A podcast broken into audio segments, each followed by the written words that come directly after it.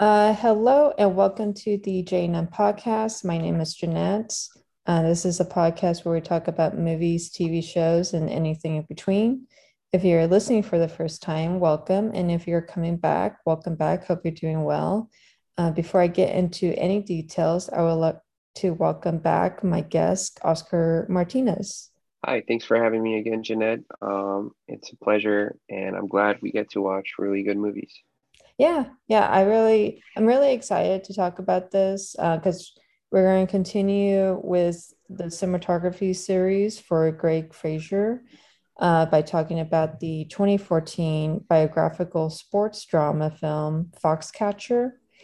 It was directed by Bennett Miller and written by E. Max Frye and Dan Futterman. And the long logline is after longing to compete in wrestling. Uh, Era's John DuPont recruits 1984 Olympic medalists Mark and David Schultz to join his private wrestling team, Foxcatcher, where they help coach U.S. wrestlers to participate in national, world, and Olympic competition.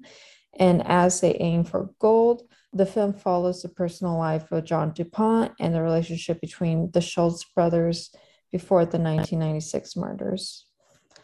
I received information from Wikipedia, IMDb, Shaw Tom What, Time, The Hollywood Reporter, and the Philadelphia Inquirer, and also The Guardian. Well, I had a question. Did you know about uh, this whole thing that happened in real life? Because I, I, totally didn't know, and and uh, so it was kind of a surprise. And and just the way the movie played out, I was like, "There's no way this happened in real life." But I'm just curious if you knew about this. I mean, like as a kid, I didn't know about this. It wasn't until I think one of the podcasts I was listening to talked about it.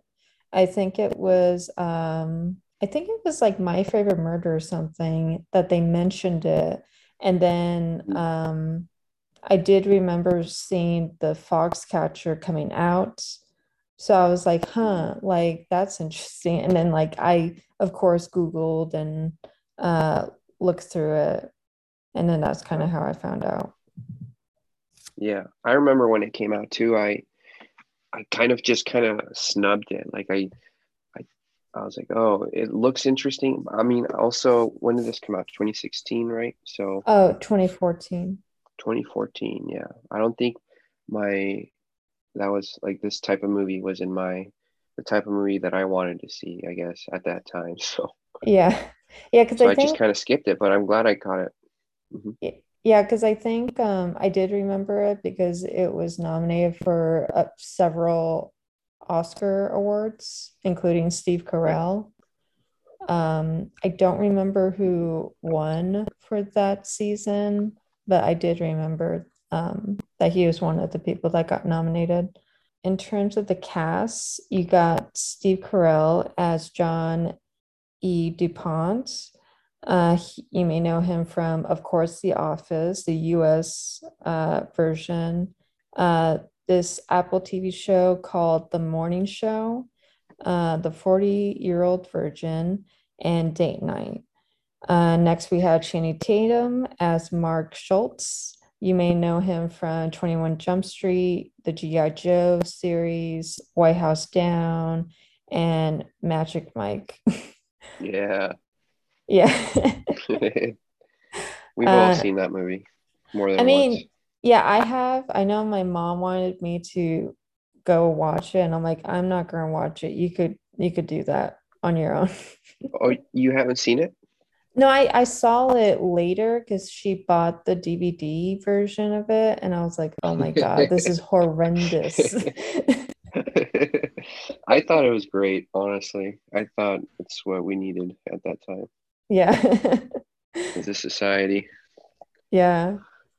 Uh, next, we have Mark Ruffalo as Dave Schultz.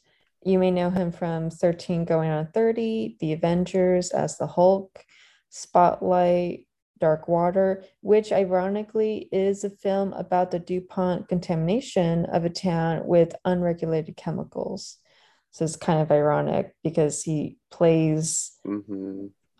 You know, as a character in the Foxcatcher Ranch with John DuPont. And then in this the other movie, he is a lawyer fighting against the DuPont family. Yeah, I, rem- I remember that. Um, that's great. Who was your favorite of the three? Uh, I would say my favorite, I would say it's like Mark Ruffalo because I really like his uh, Yeah, work. Uh, yeah. because I, I also love him in Spotlight because I think that's also a really great movie. And it's kind of like the same thing as Foxcatcher is based on a true story. Um, and is it is a little heavy because it's about um, the Boston Globe team investigating the um, Catholic Church and hmm um, it's hiding, you know, pedoph you know, basically pedophiles in their organization. That one I did watch. Yeah, yeah, that was great. and uh, and then I think second is Steve uh, Carell. Uh, I really because like it's interesting because I think this was like his first film when he was starting to be in a more serious role. Um, because I think this was like maybe a couple years after he left the office, and I think this was like the first thing he did um, after the office too. So it's just it was interesting seeing him as like a more serious role. And yeah, I think he did a really good job. I wouldn't say he looked exactly like John DuPont. Like I think hmm he was a little shorter than the, you know, original guy. And I think his nose sometimes it changes. And I know it did talked about that, that they use different noses throughout this, you know, the movie. Oh, really? Yeah. idea. And then Channing Tatum, like I would say he did a really good performance as Mark because he's he is kind of in a situation where he um is trying to make something out of himself instead of being in the shadow of David Schultz, as we could see like in the beginning of the film. But then as like it continues on, he starts to want Dave to come and you know be with him. Um, so it's just like an interesting performance. And of course it was even interesting to see him like be himself up. And apparently, hmm Mark himself does that. Like he beats himself up, like whenever he gets like an injury. So that is, you know, pretty, pretty raw. Yeah, yeah. I I definitely thought like like it's such a crazy uh, pool of actors that they pulled from for for the film, but I was definitely blown away by Steve Carell. I think the first half I found him super interesting, just seeing like the quirks of the character and like just the speech itself too. Mhm, And there's moments also where he kind of like stumbles a little bit in his words, but like it just feels also natural the way he portrayed that character. Um, mhm, for me, I liked him. I'd say I liked Steve the most, that character the most for the beginning of the film, but I also liked uh, Channing Tatum's uh, Mark. Like, I don't know, they're both up there for me. Okay, but also Mark Ruffalo was so good. Also, like, I like he just so he's so genuine. I feel in that role, like it was almost like he was born to be that person. Like, it didn't seem like he was acting at all. I don't know, but Yeah, I feel I that way about most of his movies. So, yeah, I think like for Mark, like I think he was trying to come by as this brother who's trying to be close to to Mark, but he doesn't understand that he, since a lot of people know him more than Mark, uh, that he doesn't realize that he is also a catalyst against Mark in a way, given the fact that he is taking his spotlight from him. And true. like, I never saw it that way. Yeah. yeah. And I think also like he's he's acting like a father figure to Mark because I didn't look in terms of the backstory of Dave and Mark, but I did remember that they would like move around throughout like early childhood. And um, I think like their dad wasn't around as much. So, you know, Mark did stated in the film that you know, Dave was his only friend growing up. So I guess it's kind of like, you know, just like it's hard because it's like you want to be, you know, friends and to be there for your younger brother if you're an older brother, but you don't understand sometimes that, you know, it could be like perceived as a bad way for the younger mm-hmm. brother. Um, yeah. No, that was an element for me that I that the thing I liked most about Channing Tatum's character was like portraying that that kind of like trauma and like you know as a as a dude i feel like you know there's sometimes like it's harder to accept emotion in oneself or like you know grow in that way. And channing tatum's character for me just kind of like was a, a big reminder of like how certain people like that with that kind of background have trouble navigating the world and like just you know with anger issues and just the way he like was in his walk he was very like stiff always which i caught. And it just for me like his whole character at, at the start was just like the embodiment of this kind of like generational trauma slash machismo which uh, i don't know something that i always or i'm kind of aware of usually so yeah that's what for me was like powerful about his character. So. I agree. Mm-hmm. Uh, wait, what was machismo? Can you explain about that? Well, I guess I it's super. I guess the way I'm using it is super broad and just like just being like um, the traditional masculine, like masculine person, a very stoic person, a very you know non-emotional and like when things get tough, like they like tough it out and stuff. Yeah. Uh, that kind of attitude or, or, you know, like, which, uh, you know, is useful, I think, in some instances, but also like, you know, I feel like, um, I don't know, it, for this character, it definitely caused a lot of issues, right? And, and, and he like was definitely like missing a father figure and, and couldn't, couldn't grow, couldn't like reach his goals because he he had this trauma that was holding him back this whole time in the movie. Yeah. So, you know, that's kind of like what I was paying attention to. Yeah, I agree. Um, and then understand like this was like in the 80s and 90s. So this was like way before this whole understanding that yes, like men can have emotions and it's totally mm. fine for that.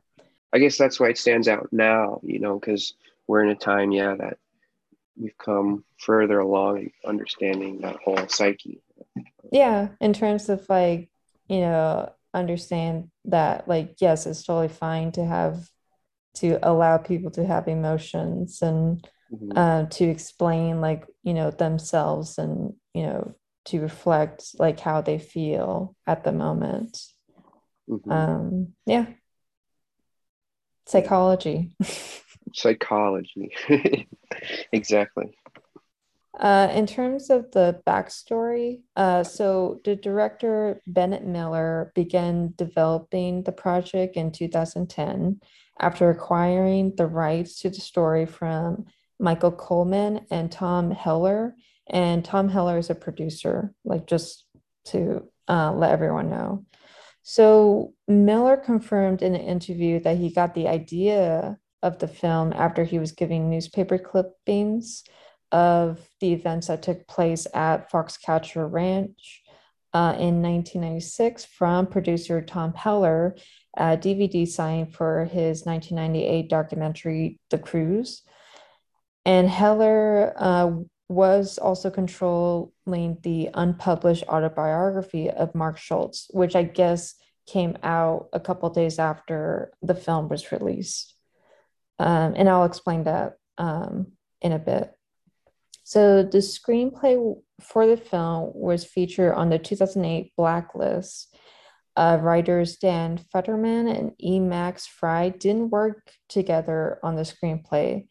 Uh, so back in 2006 and 2007, Miller approached Frye to start working on the draft, but when the writer's strike happened, the project was put on hold. And wanting to keep working, uh, Miller contacted his childhood friend, who is also a writer, Futterman, to finish up Frye's work. Uh, and originally, Miller was supposed to be in production for the film in 2011, but he got sidetracked when he stepped in for Steven Soderbergh as director for Moneyball. So, since the project took so many years to get off the ground, many actors were considered for the lead roles. So, the original list was Heath Ledger, Ryan Gosling, and Bill Nighy uh, to be considered for the lead roles. So, I'm assuming like Heath this probably was supposed to be Dave, and mm-hmm. Ryan was supposed to be Mark, and Bill was supposed to be uh, DuPont, in my opinion. That's how you would cast it. yeah. nice. Gary Oldman was also up for the role of John DuPont, but he turned down the role for his commitment with Dawn of the Planet of the Apes. Uh, Miller didn't think Steve was the right person for the role due to him being known as a comedic actor. But then, after having lunch with Carell, he decided to hire him. And Steve claimed that there was no joking between takes and he did not socialize with the co co stars at work or after work. Sorry. Um, Marks stated uh, that the cast and crew were afraid of Carell as John DuPont, and Mark and uh, Channing tried to avoid him as much as possible. Uh, Steve also studied footages of John DuPont for hours. Uh, shooting began in Pittsburgh on October 15, 2012. Since uh, the DuPont mansion was demolished shortly after John DuPont died, filmmakers used Morven Park, uh, which is a historic estate in Leesburg, Virginia, for the exterior filming. And they used the Wilpen Hall, which is a 1899 mansion in Sewickley Heights, Pennsylvania, for the interior filming. Mm-hmm. Uh, according to Channing Tatum, he and Mark Ruffalo spent uh, intensive five to six months training for wrestling they would film all day and go into uh, wrestling practice afterwards. By the end of the shoot, they were so exhausted that, according to Tatum, he and Ruffalo cried after their final practice. Uh, Channing insisted that to Ruffalo, uh, I'm assuming this is the hotel scene, and he insisted to Ruffalo to just slap the shit out of me and get it over with and this resulted in Tatum's eardrum to accidentally get popped. And the take is in the film for anyone who is interested in looking at that. uh, Bennett Miller claims that post production took uh, a year without being on hold. And he claims that he worked on the editing whenever his editor had the day off. And he also uh, claimed that the rough cut was more than four hours long so, Release the Snyder cut. Yes. uh, so, I, yeah. of course, this movie is based on a true story. And the movie uh, is based on the events with John DuPont and the Schultz brothers, as well as the 1996 murder of Dave Schultz. Uh, the movie actually downplayed DuPont's mental illness. Um, so in 1983, at the age of 45, DuPont married a woman named Gail Wenck as part of the prerequisite for in- inheriting his fortune. I think it was like 200 million he was inheriting. He was convinced that she was about to be kidnapped after the wedding and then became convinced that she was part of, con- of a conspiracy uh, he ended up putting a gun to her head and accused her of being a Russian spy. And she freaked out and left him. And then they got divorced 90 days later. And I'm assuming that she did get a lump sum from the divorce because I think her um, his mom, uh, Jean, uh, kind of helped with that. to make sure that she's okay and everything. Mm.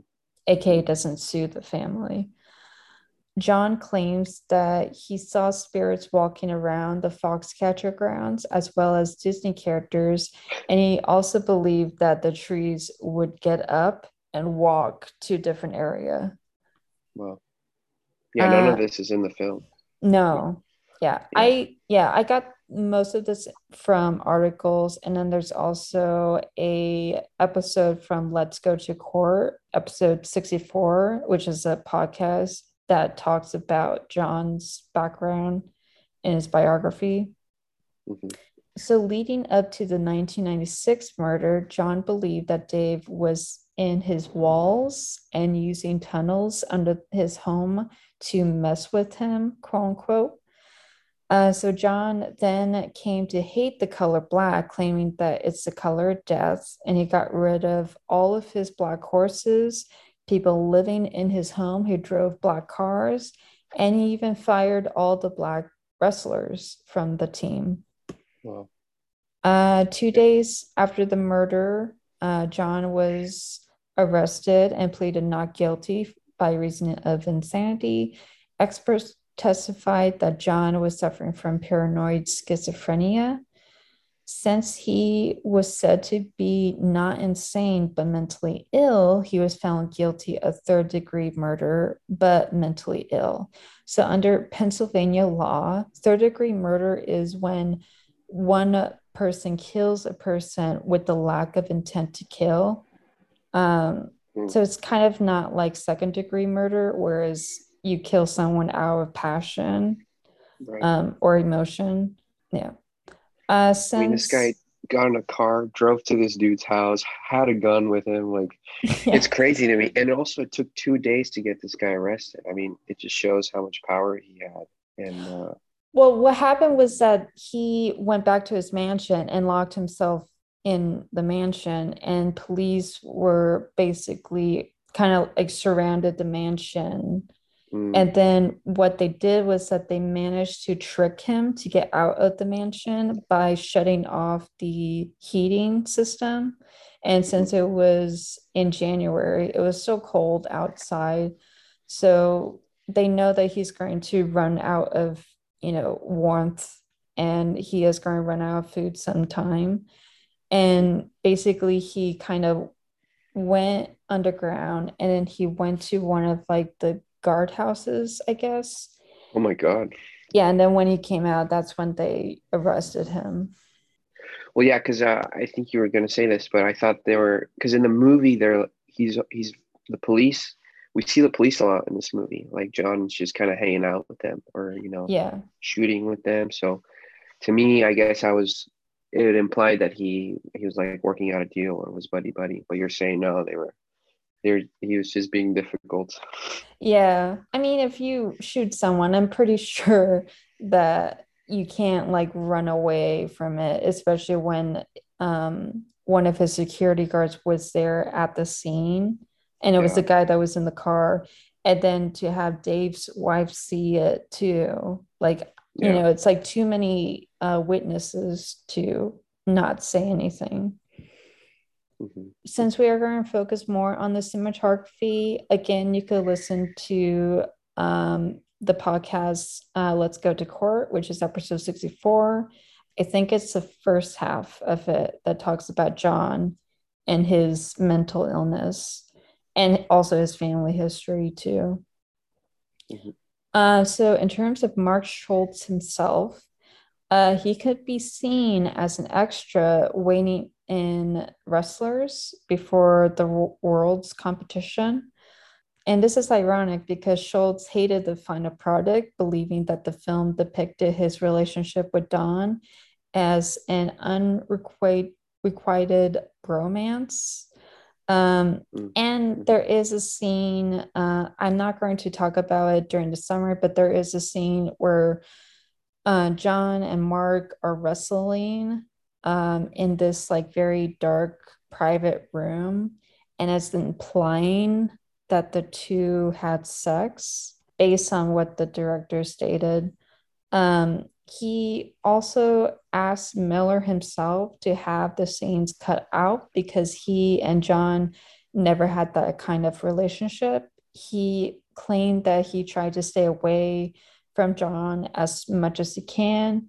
However, Miller decided to keep the scenes in, explaining that the scenes were meant to give the audience the feeling that John was in uh, roaching on Mark's privacy and personal space, which I totally get. Like, I can understand in terms of what Miller was trying to convey in like a two hour film. Um, Schultz took to Twitter after the film was released, calling Miller a pussy and a liar and stating, You think I'm going to sit back and watch you destroy my name and re- reputation? I sweat blood for. And I think he also threatened to kill Miller as well. Uh, I couldn't find that post, but I'm assuming that the quote that I just stated was part of the threat. Um, he also mm. argued that the film went from Rocky to Rocky Horror. Um, this is the real Mark who said this. Yeah, this is the real Mark. Um, That's crazy. Yeah. I feel like it doesn't really. Like I don't feel like he's portrayed in a negative way. You know, I feel like if anything, it's the film just kind of shows the man- manipulation that John was capable of. Uh, yeah, I agree too. Like I kind of see it as that Mark was becoming a victim of John DuPont, you know, mm-hmm because it's like he base like basically John took away his ability to, you know, um, live somewhere else, um, have like a place to kind of like go away. Cause he would like Mark would be woken up in the middle of the night um, by John, being like, okay, let's wrestle it, it kind of feels like that if Mark ever said no to John, that John could just snap his fingers and basically kick him out and like, you know, take all the uh, money that he was planning on giving him. I saw it more as like, oh, he is like a victim of John DuPont, that he's kind of in this situation where he needs to do what John wants him to do in order to not be homeless and you know not be struggling basically yeah um yeah you can really tell the dynamic is uh very out of whack uh, right away because like yeah uh mark's character is just like this middle class blue collar guy and then this other guy's like at the time i guess he was the wealth one of the wealthiest families in america so yeah, yeah. it's clear that it was manipulation. Mm-hmm. Uh, eventually, Schultz apologized for his comments, stating that he was tweeting out of anger. And he later stated that Miller's movie is an important movie and is one of the biggest things to happen for from Olympic wrestling ever. Uh, four days after the release of the film, Mark released a book with David Thomas called Foxcatcher The True Story of My Brother's Me- Murder, uh, John DuPont's Madness, and the Quest for the Olympic Gold. Uh, so this focuses on Mark's side of the story. Uh, he also stated that him and Dave didn't actually live on the same ranch at the same time. Gotcha. Uh, Dave only moved to the ranch when Mark received a coaching position at BYU in Utah. Uh, when Mark was first hired by John, he was hired to help coach a wrestling team at the Villanova University and lived nearby the um, by a nearby apartment, which is like about 20 miles from uh, the ranch. And when he was fired by John, uh, he was given the opportunity to continue training um, for John if he moved onto the ranch, and to which he obliged. Uh, he also stated that John didn't um, help hook him on drugs, arguing that he already been taking drugs by the time he worked with John. oh, yeah. Wow. Gotcha. Uh, so in terms of the camera, uh, cinematography, Greig Fraser used Arriflex 235 camera with Panavision Panaflex Millennium XL2 camera and Panavision prime lenses. And for the film, uh, he used Kodak 500T, Vision 3 250D, uh, Vision 3 50D with a width of 35 millimeter. Yeah, I, I saw that they they or I read that they flipped uh, um, formats depending on like I think it was you know the introduction in the film when we're with Mark at his home they used a certain stock and then when they move on to the estate they changed up stock film stock and the lighting style also became much more polished I would say which I'm happy to go into detail from what I saw. Oh yeah, if you if you want to do that now or unless you want to wait until after. Yeah, we can get to that part. Okay. Cuz you're later, yeah, cuz you're still going through the breakthrough, right? So Yeah, I'm going to go to the summary right now. Let's do it. Okay.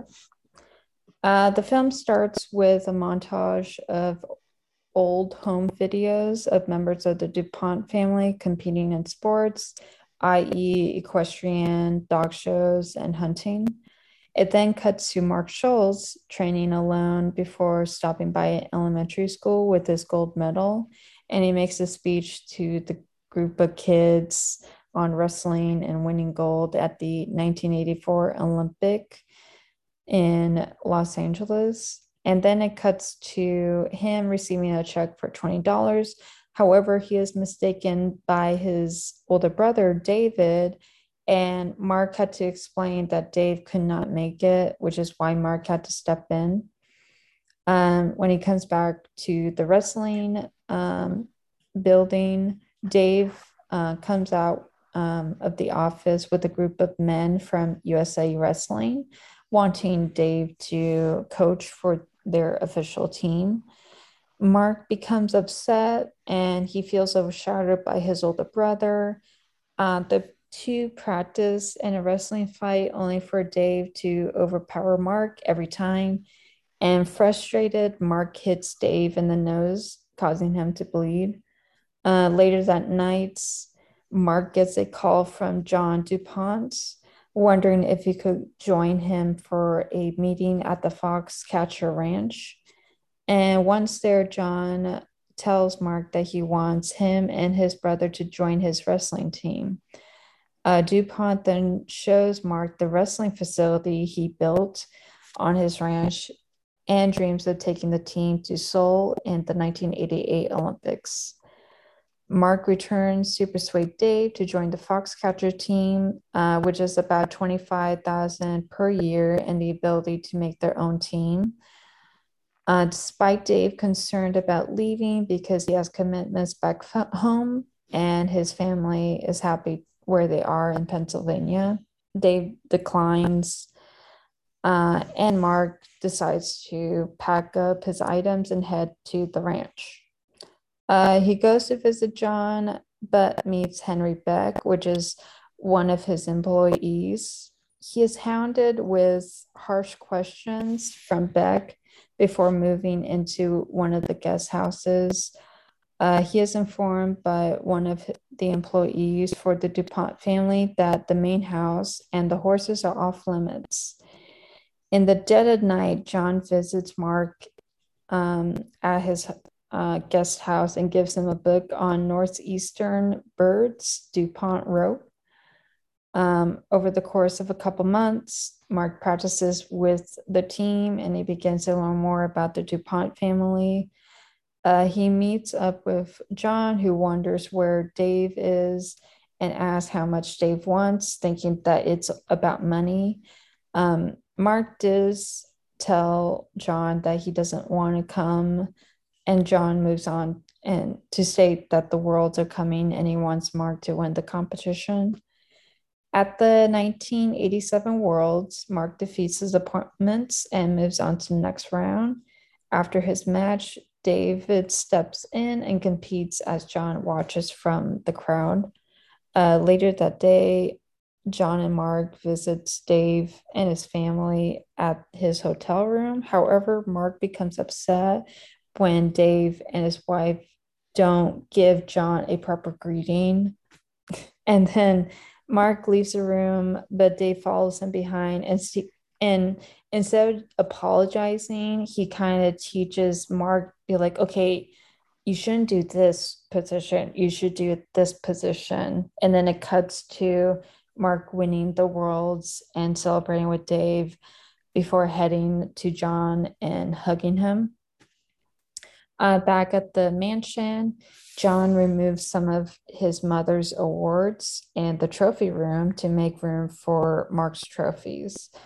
Over time, John and Mark become closer and begin to hang out more. While John and Mark fly to a dinner party via helicopter, John snorts cocaine in front of Mark um, while Mark reads through his speech. John offers Mark some of the cocaine and even teaches him how to snort it. And then a couple yeah, months he's like, it's just cocaine. It's not gonna kill you. yeah. that was hilarious. Yeah. And he was like, wait a minute, does it hurt? And it's like, no, it doesn't hurt. Like just snort it. And it's like uh, a couple of months yeah. later, uh, Dave calls Mark to see how he's doing. And by now, Mark is donning on blonde, um, kind of like frosted tips and is taking time off from practice. Uh, he is also using cocaine on a regular basis and drinking more than usual. Uh, at this point, John reveals to Mark that he is his true friend and explains that the other friend that he had growing up uh, was paid by his mother to be his friend. Uh, Mark revealed that Dave was also his only friend growing up. And it is true in terms of John's biography that yes, he, he did have one friend, um, but because he was very weird and awkward than what a normal child would be, that his mom basically paid like some boy to be his friend. John himself competes in an amateur wrestling tournament he organized and funded with Mark coaching him. And after John wins, the opponent receives an envelope from John's employee as John celebrates with Mark. And it's kind of like a very like cringy scene because you have this mm-hmm. like I would say like middle-aged guy who isn't in shape of wrestling to all of a sudden win a competition that he funded and like is throwing like definitely. Yeah. Yeah, I mean, it just I think at that moment it's when uh, Channing Tatum's character Mark realizes what's going on, right? Like, because I, I remember like there's a close up on him that lingers, and he's just kind of like looking all around, and I think that's when it hits him for the first time. Like, man, this guy's like, this guy's got some issues, and and and just buys everything. So. Yeah, I think like it was kind of like a like kind of like these shots between uh Mark and then the guy who's head of the USA wrestling team. Um, because I guess like he notices him that he's here at this amateur competition and is like, oh my God, like this is really embarrassing to me. Mm-hmm. Mm-hmm. So when John shows off his medal to his mom, Jean DuPont, she argues that wrestling is a low sport and doesn't want her son to be low. Upset, John heads to the wrestling facility only to find no one there, and he finds them at one of the guest house watching an like MMA fighting competition. And this is kind of like the early stages of MMA. It's very like I think it was like against a uh, a karate expert and then like an actual MMA fighter. Um, John becomes upset that Mark is making the decisions for the team and orders Mark to bring David. Mark tells John that Dave doesn't want to come, causing John to slap him in front of the other wrestlers. And then he leaves, arguing that he will get Dave no matter at what cost. Soon, Dave arrives with his family to go to work. Um, and train for the team. Uh, Mark becomes upset that Dave is here and tries to train alone. However, he storms out of the training room after John tries to teach him how to use the leg lifter. Yeah, that was another hugely cringe moment from John. Just like because he does this thing all the time in the movie where he like stops everybody's training just to like pretend like he's helping and that part was definitely the most cringe for me when he comes over and it's like good like keep doing it. It's like yeah i'm already doing it. So yeah it's like it's not that hard it's just you just you lift your legs it's yeah it yeah. i agree. It was a very cringy moment because like you base it's like a scene where you have dave trying to like teach people how to um prevent the opponent from flipping you. And while everyone's watching that, uh, Mark is like in the corner of the room just doing leg lifts and just ignoring everyone. And then John notices that and then walks up to um, Mark.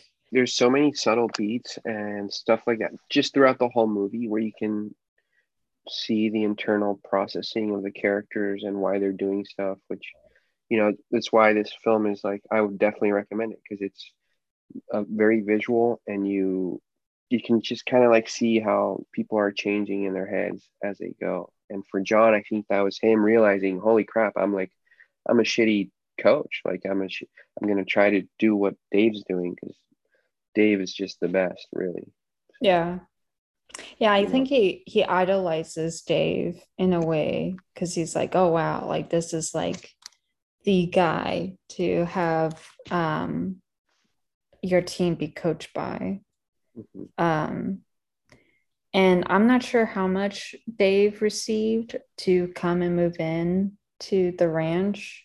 Uh, I'm unsure about that. I couldn't find like an exact um, like uh, payment. I'm assuming it's a lot, but it probably wasn't a lot for John. I think it was like, oh, okay, like that's not bad. right, right. Dave tries to talk to Mark in a pri- in private, um, but it's to no avail.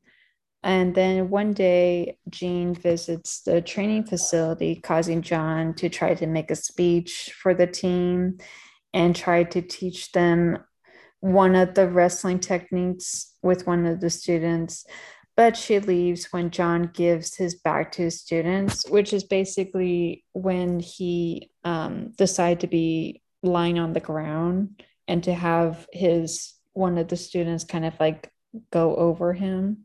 During the opening round of the Olympic trials, Mark loses his first match and upset. Uh, Mark breaks items of his hotel room and binge eats. Dave breaks into Mark's room and tries to make him lose the extra weight before his match. Uh, John tries to talk to Mark while they were in this hallway on this like elliptical bike, but Dave turns turns John away. Mark makes his weights and wins his matches, making him eligible to join the Olympic team. Later that day, Dave re- reaches out to Henry Beck, about John's whereabouts because he wasn't there during the final match. And Henry stated that John's mother passed away. Uh, back at the estate, John enters the training room with a documentary team to capture the training as they get ready for the Olympics. And John tries to talk to Mark, who refused to reply. Uh, while working at his office, Dave encounters Mark, who tells him that he wants to get out of the Fox Ranch. Like Mark wants to leave and wants Dave to come with him.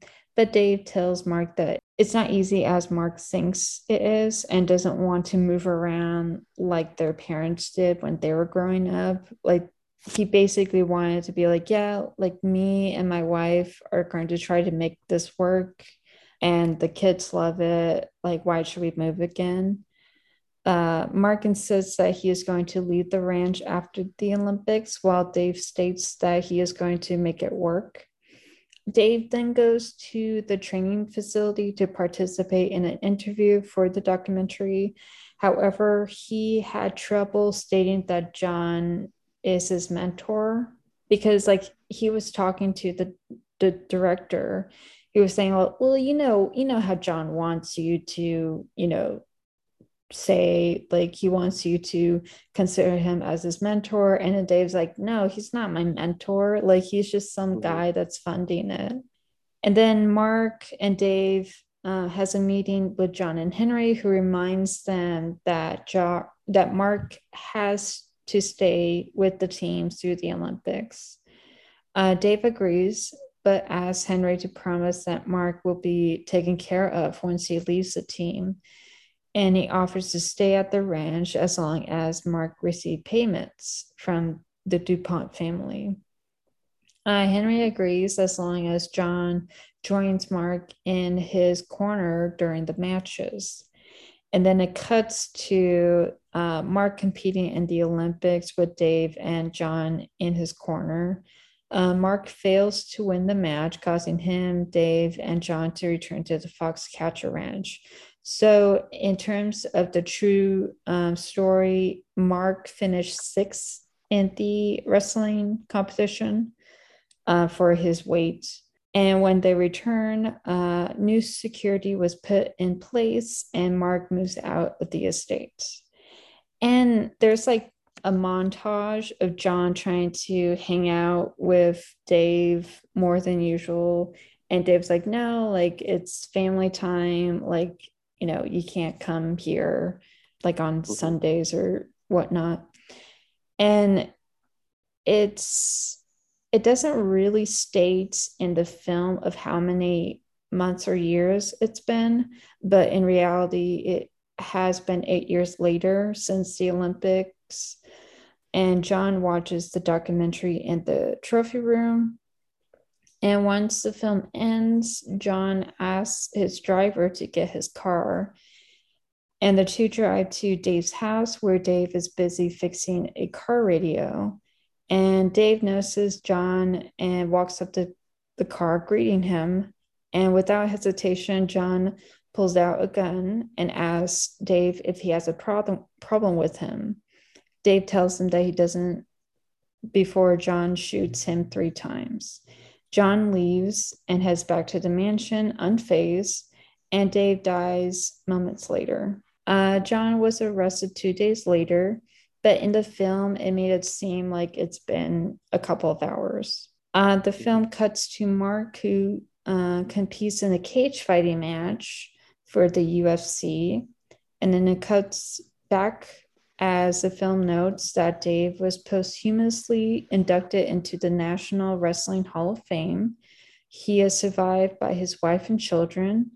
Mark retired from comp- co- competitive wrestling after the 1988 Olympics, and he lives in Oregon where he does wrestling clinics. They also forgot to note that he went on to uh, fight a couple of UFC fights and I think he went on to be a commentator for UFC, but it's unsure. Mm-hmm. And John DuPont died in prison on December 9th, 2010 of natural causes. And yeah, that's that's the end of the film.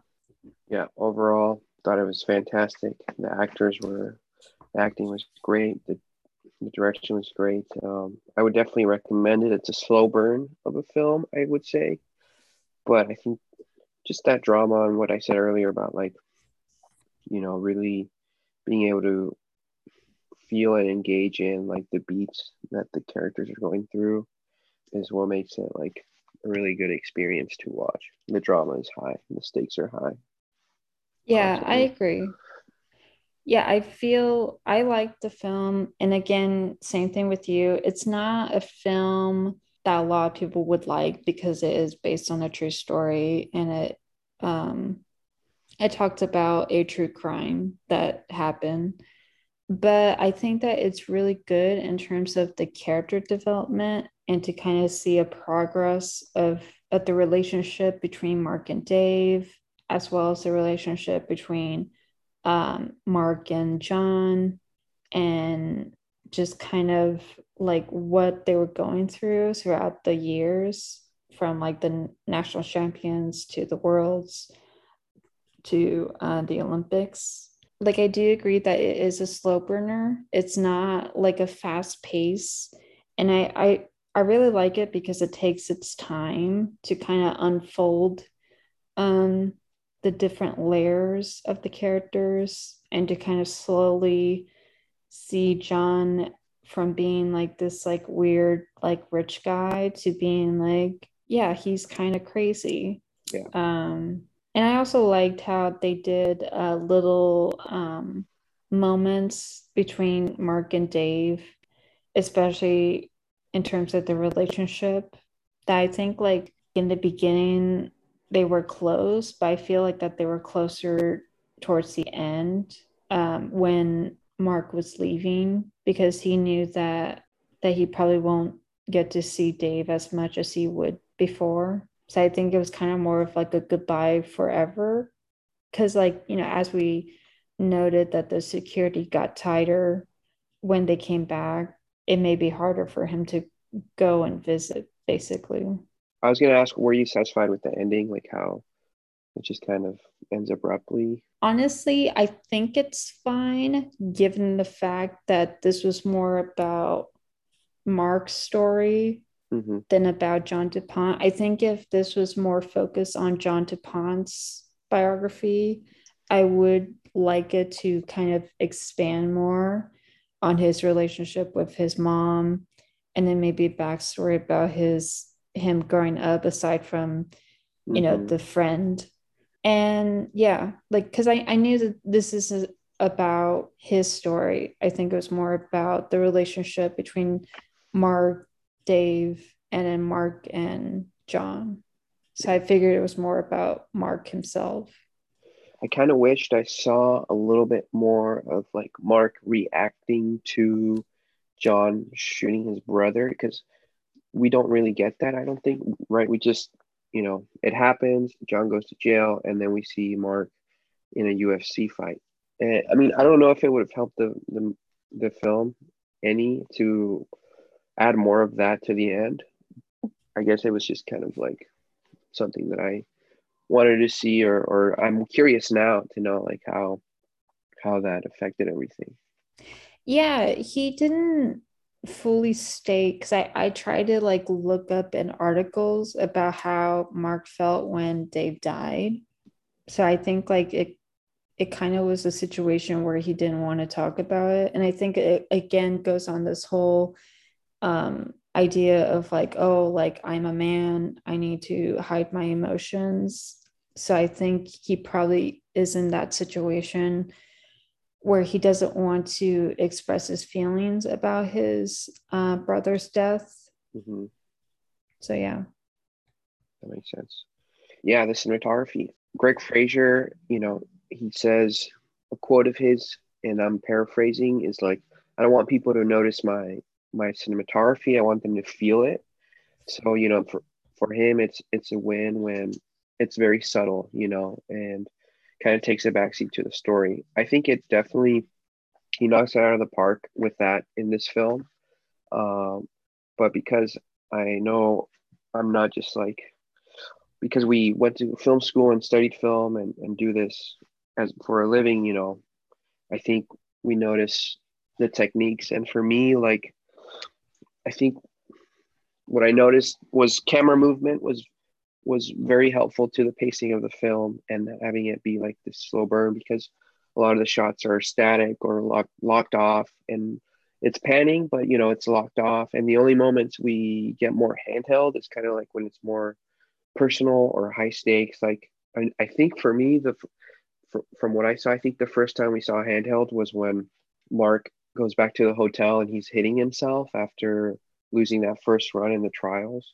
Yeah. Um, so you notice that, and then there's that, but there's also like a zoom at one point, which the film doesn't have any zooms up until this moment when Steve Carell uh, lets go of the horses in that scene where it there's just it starts wider and it zooms in uh, within the same shot, and I feel like it goes with Greig Fraser's style of of of um, not, you know, of letting the story dictate what the shot should be. I saw another video also on YouTube where it, it said that for another project, like uh, Greig would, he didn't watch a documentary on the film they were shooting for Lion, but there was like a full documentary, and he said like I specifically avoid any of that stuff and even looking at references because he rather he rather read the script and his imagination, whatever his pure, you know, un unaffected images that come in his head, that's what he wants to put on the film, you know. So I never I didn't know about that about him. I thought I thought that's a pretty great way to approach a film because then, you know, it's your eye that's coming up with these images and not necessarily, you know, being influenced by the work of other people about the same thing you know so it's yeah. it's very it makes it unique personal to him and it gets rid of all the noise you know it's like okay i'm going to focus on the story so him doing these things and and changing up uh just the approach on the day based on what he thinks the the story is doing i think i think that makes this film enjoyable because he does do he does do that and it's it's subtle everything is subtle and all that yeah. And I also feel like that maybe the documentaries may limit his imagination because then he's mm-hmm. like, oh, like this is how they shot it. So I should only shot it this way. So I totally agree on that. I think like for me, I really liked it because it it again it allowed the story to tell itself rather than having the cinematography tell the story which is ironic because like we need cinematography in order to tell a story um, for film or tv but i think I, I i still love it that he still continues on this whole path of using a lot of fluorescent lights so you could mm-hmm. kind of see like a pattern and like killing uh, them softly it's like a lot of like static shots and even if there's like a lot of death to it if like one person is on the end of the uh, room that it still allows to see that uh, image while also seeing everything else like in the middle ground.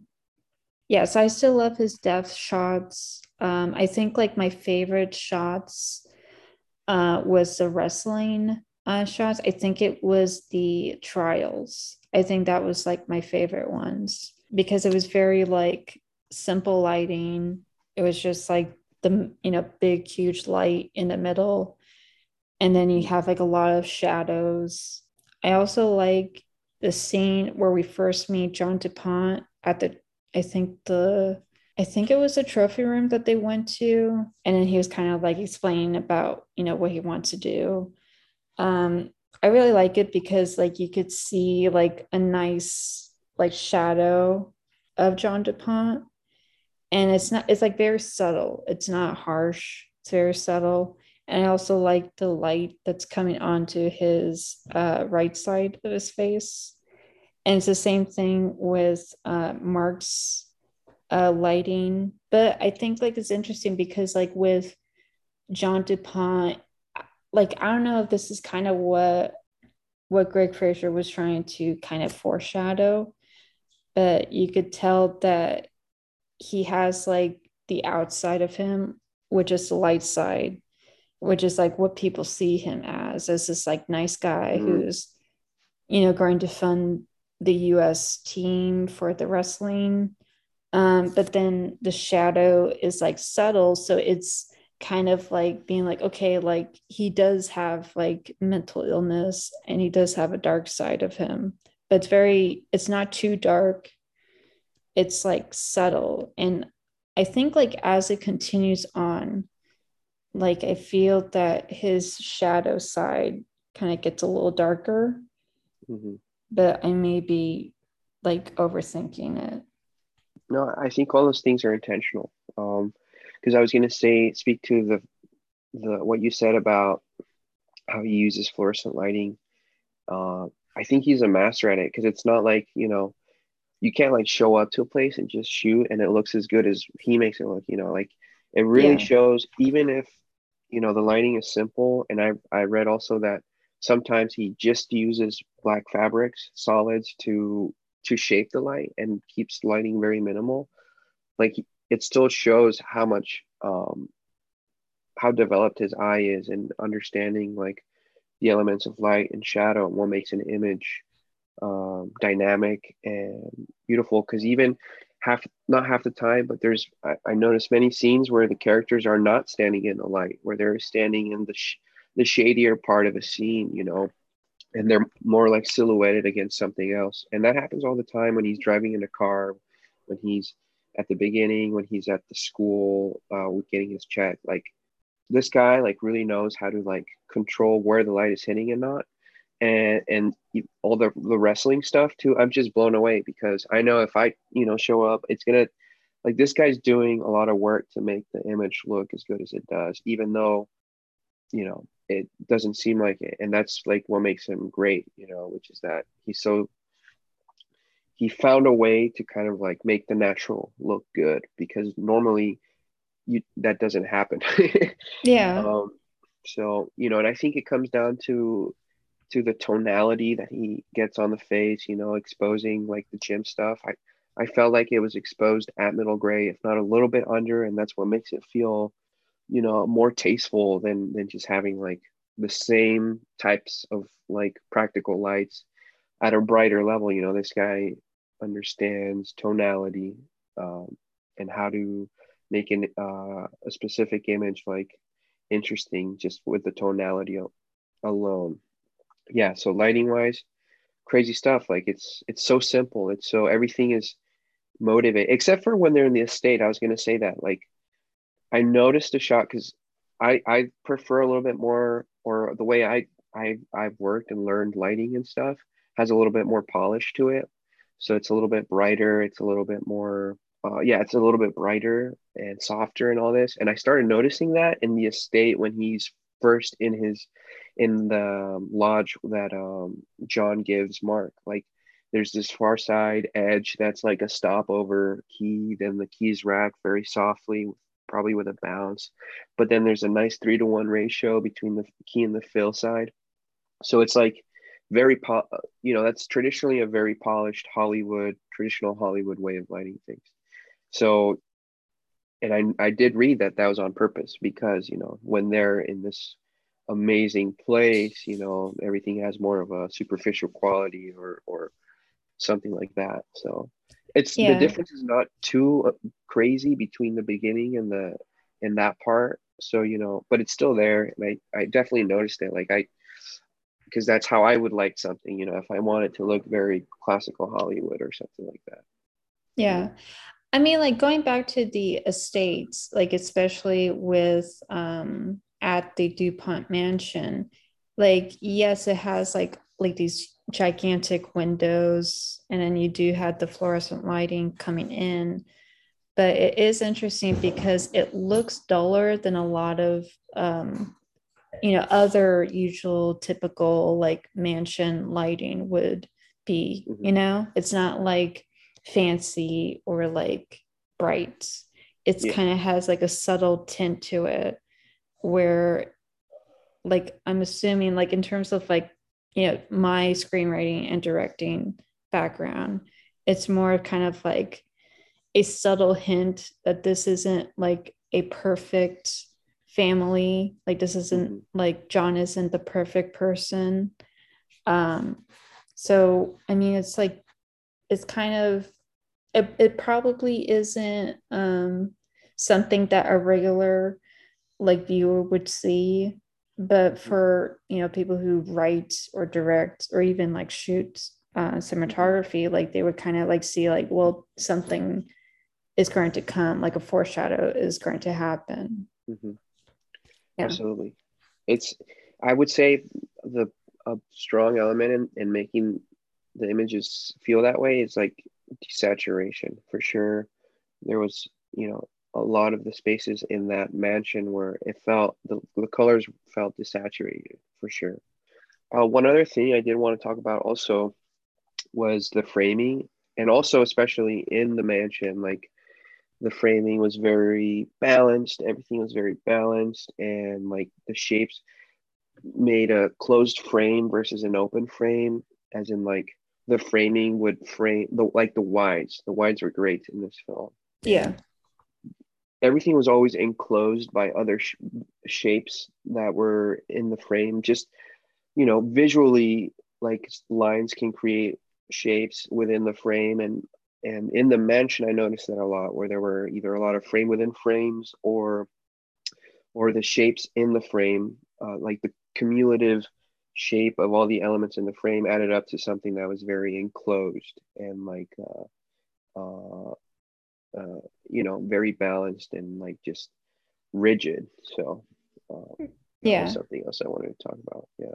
The white yeah. shots in this film were sick. Like i super i super enjoyed the framing in this film.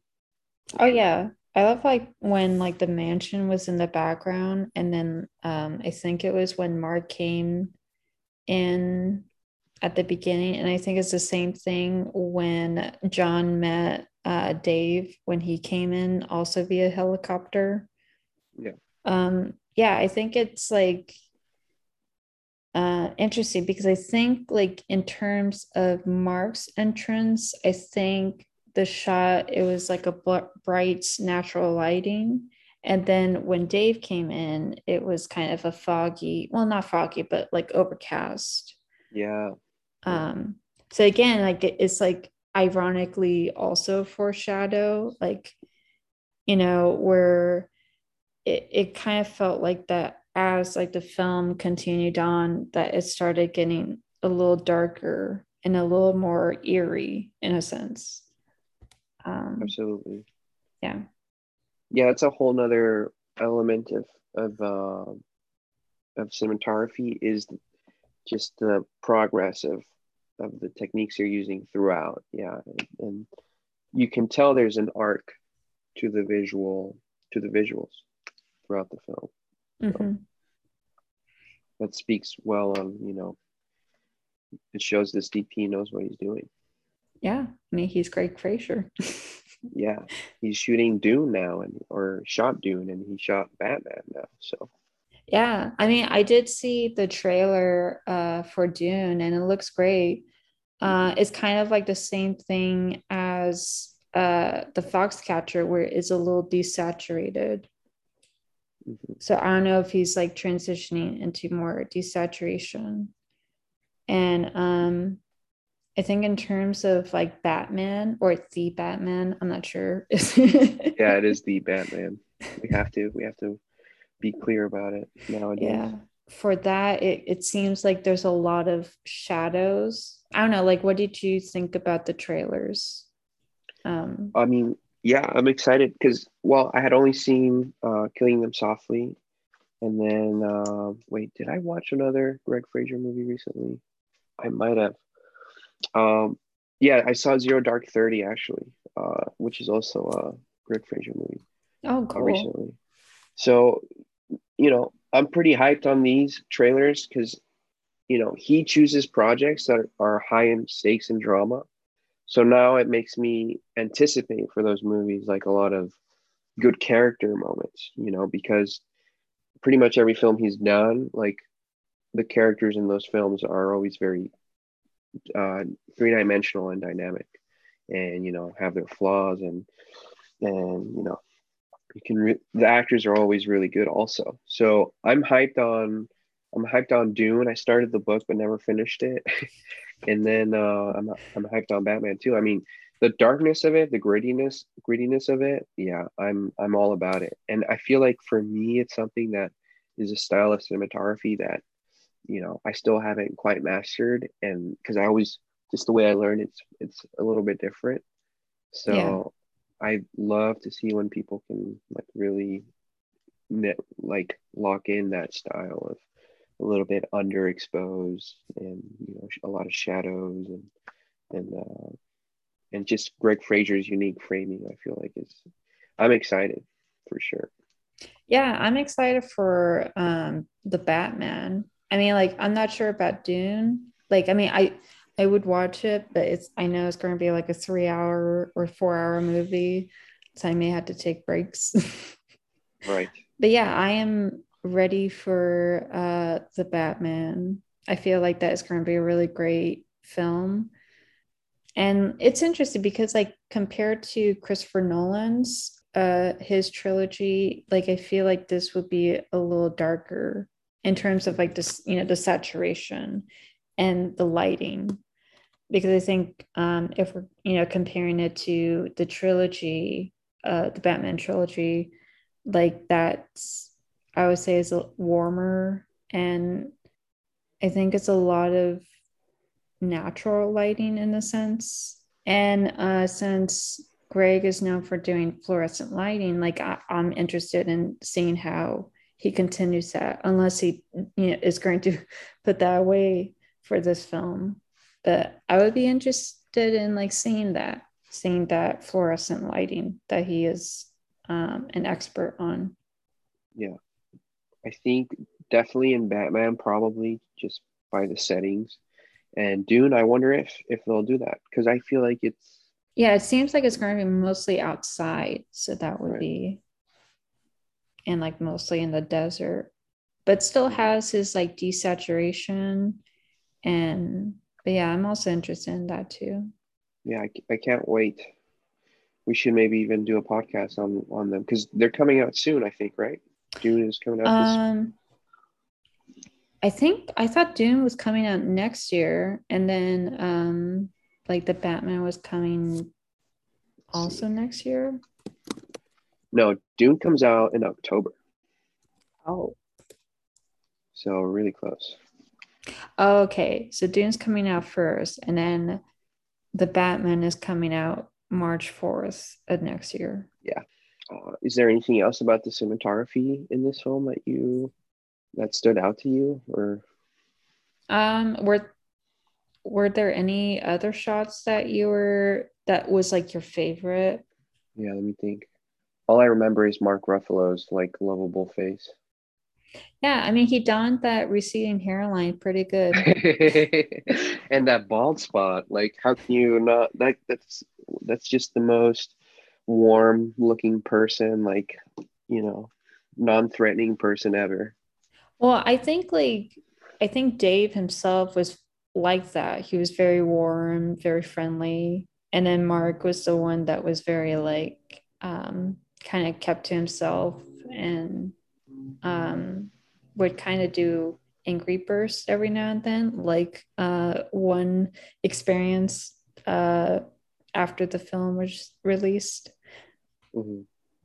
Yeah. Um I'm still trying to think of what images stand out to me. I mean, my favorite, um, I would say it was the the wrestling. I think it was the world's one because there was this one shot where it was like very like a long shot. Um, I think it was with Dave and Mark talking to each other and then it cuts to John DuPont watching them talk. I think that's my favorite shot because like a lot of stuff is happening in the middle ground. Yeah, yeah. And yeah, and again it's like static, so it doesn't like move in. So it's kind of like you're being in that experience where you are watching in the same angle and same distance as John DuPont would have. Mm-hmm. Yeah. I think for me, one of my favorite shots was that horse when he when uh, John lets go of the horses. It's like a silhouette because uh, he starts in the barn and we see out the big barn doors, so we're exposed for the exterior and and you got the dude, you got John in the foreground silhouetted, and then you have the horses moving from the silhouette to to exposure. And you know that whole image there and with the movement the tonality, super super awesome shot, and with the zoom also that yeah. that like stands out with compared to the rest of the film. Mm-hmm. Um, yeah, I think that that shot was in the trailer when um, they were marketing it. I did remember that because it was like a, it was that one. It was uh, Mark hitting himself in the mirror and then I think it was the one shot that I was talking about where you see Mark and Dave talking, and then it cuts to John standing. I remembered another one.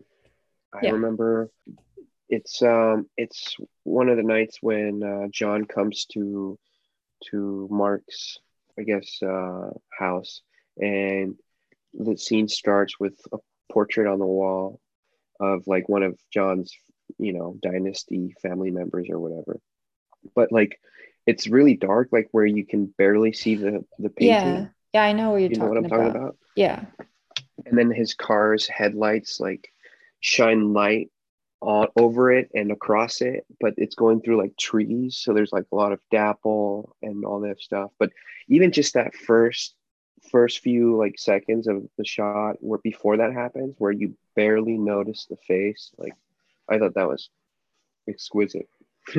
Yeah, yeah. I agree. I agree too. Yeah, I yeah, because like I did remember watching it and then and watching that scene, and then like you kind of have to squint, but then Yeah. that's when the headlights come by, and then you're Yeah. like, oh, it's a portrait. yeah it's kind of like it, was, it gave me like horror movie vibes where like you're like is that a person standing in the corner there So, Yeah. that was cool like that shot a lot. Um, yeah, like if um if you don't have anything else to talk about, then um we could like end the podcast. Yeah i think it was uh I think I got out everything that was on my chest about Yeah. this film. Yeah, same Um, here. Yeah. When did you Um, I, I watched it today. When did you watch it? Uh I think it was like Sunday I watched it. Mhm. Yeah. Yeah, no. So it's still very present in me and I if we do this again we should uh, I think I'm down to do another Greig Fraser movie if you are. Oh yeah, like we could either do Zero Dark Thirty or Lion because I think those are the only two films, like big films he did. Yeah. I'd be down to do Lion. I think Okay. Lion would be a good choice. Sounds Yeah. good. Uh, that is it for this episode. Uh, you can follow us on Instagram at JANDM Podcasts. Oscar, do you have any plugins you would like to? Uh yeah, I have an Instagram. Oh man, I always forget it. I'm bad at plugging myself in. Here we go.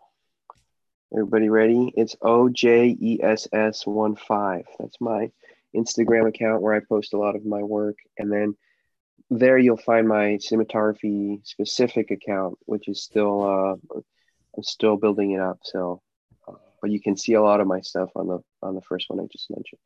Yeah. And um, in terms of personal experiences, he's a great cinematographer.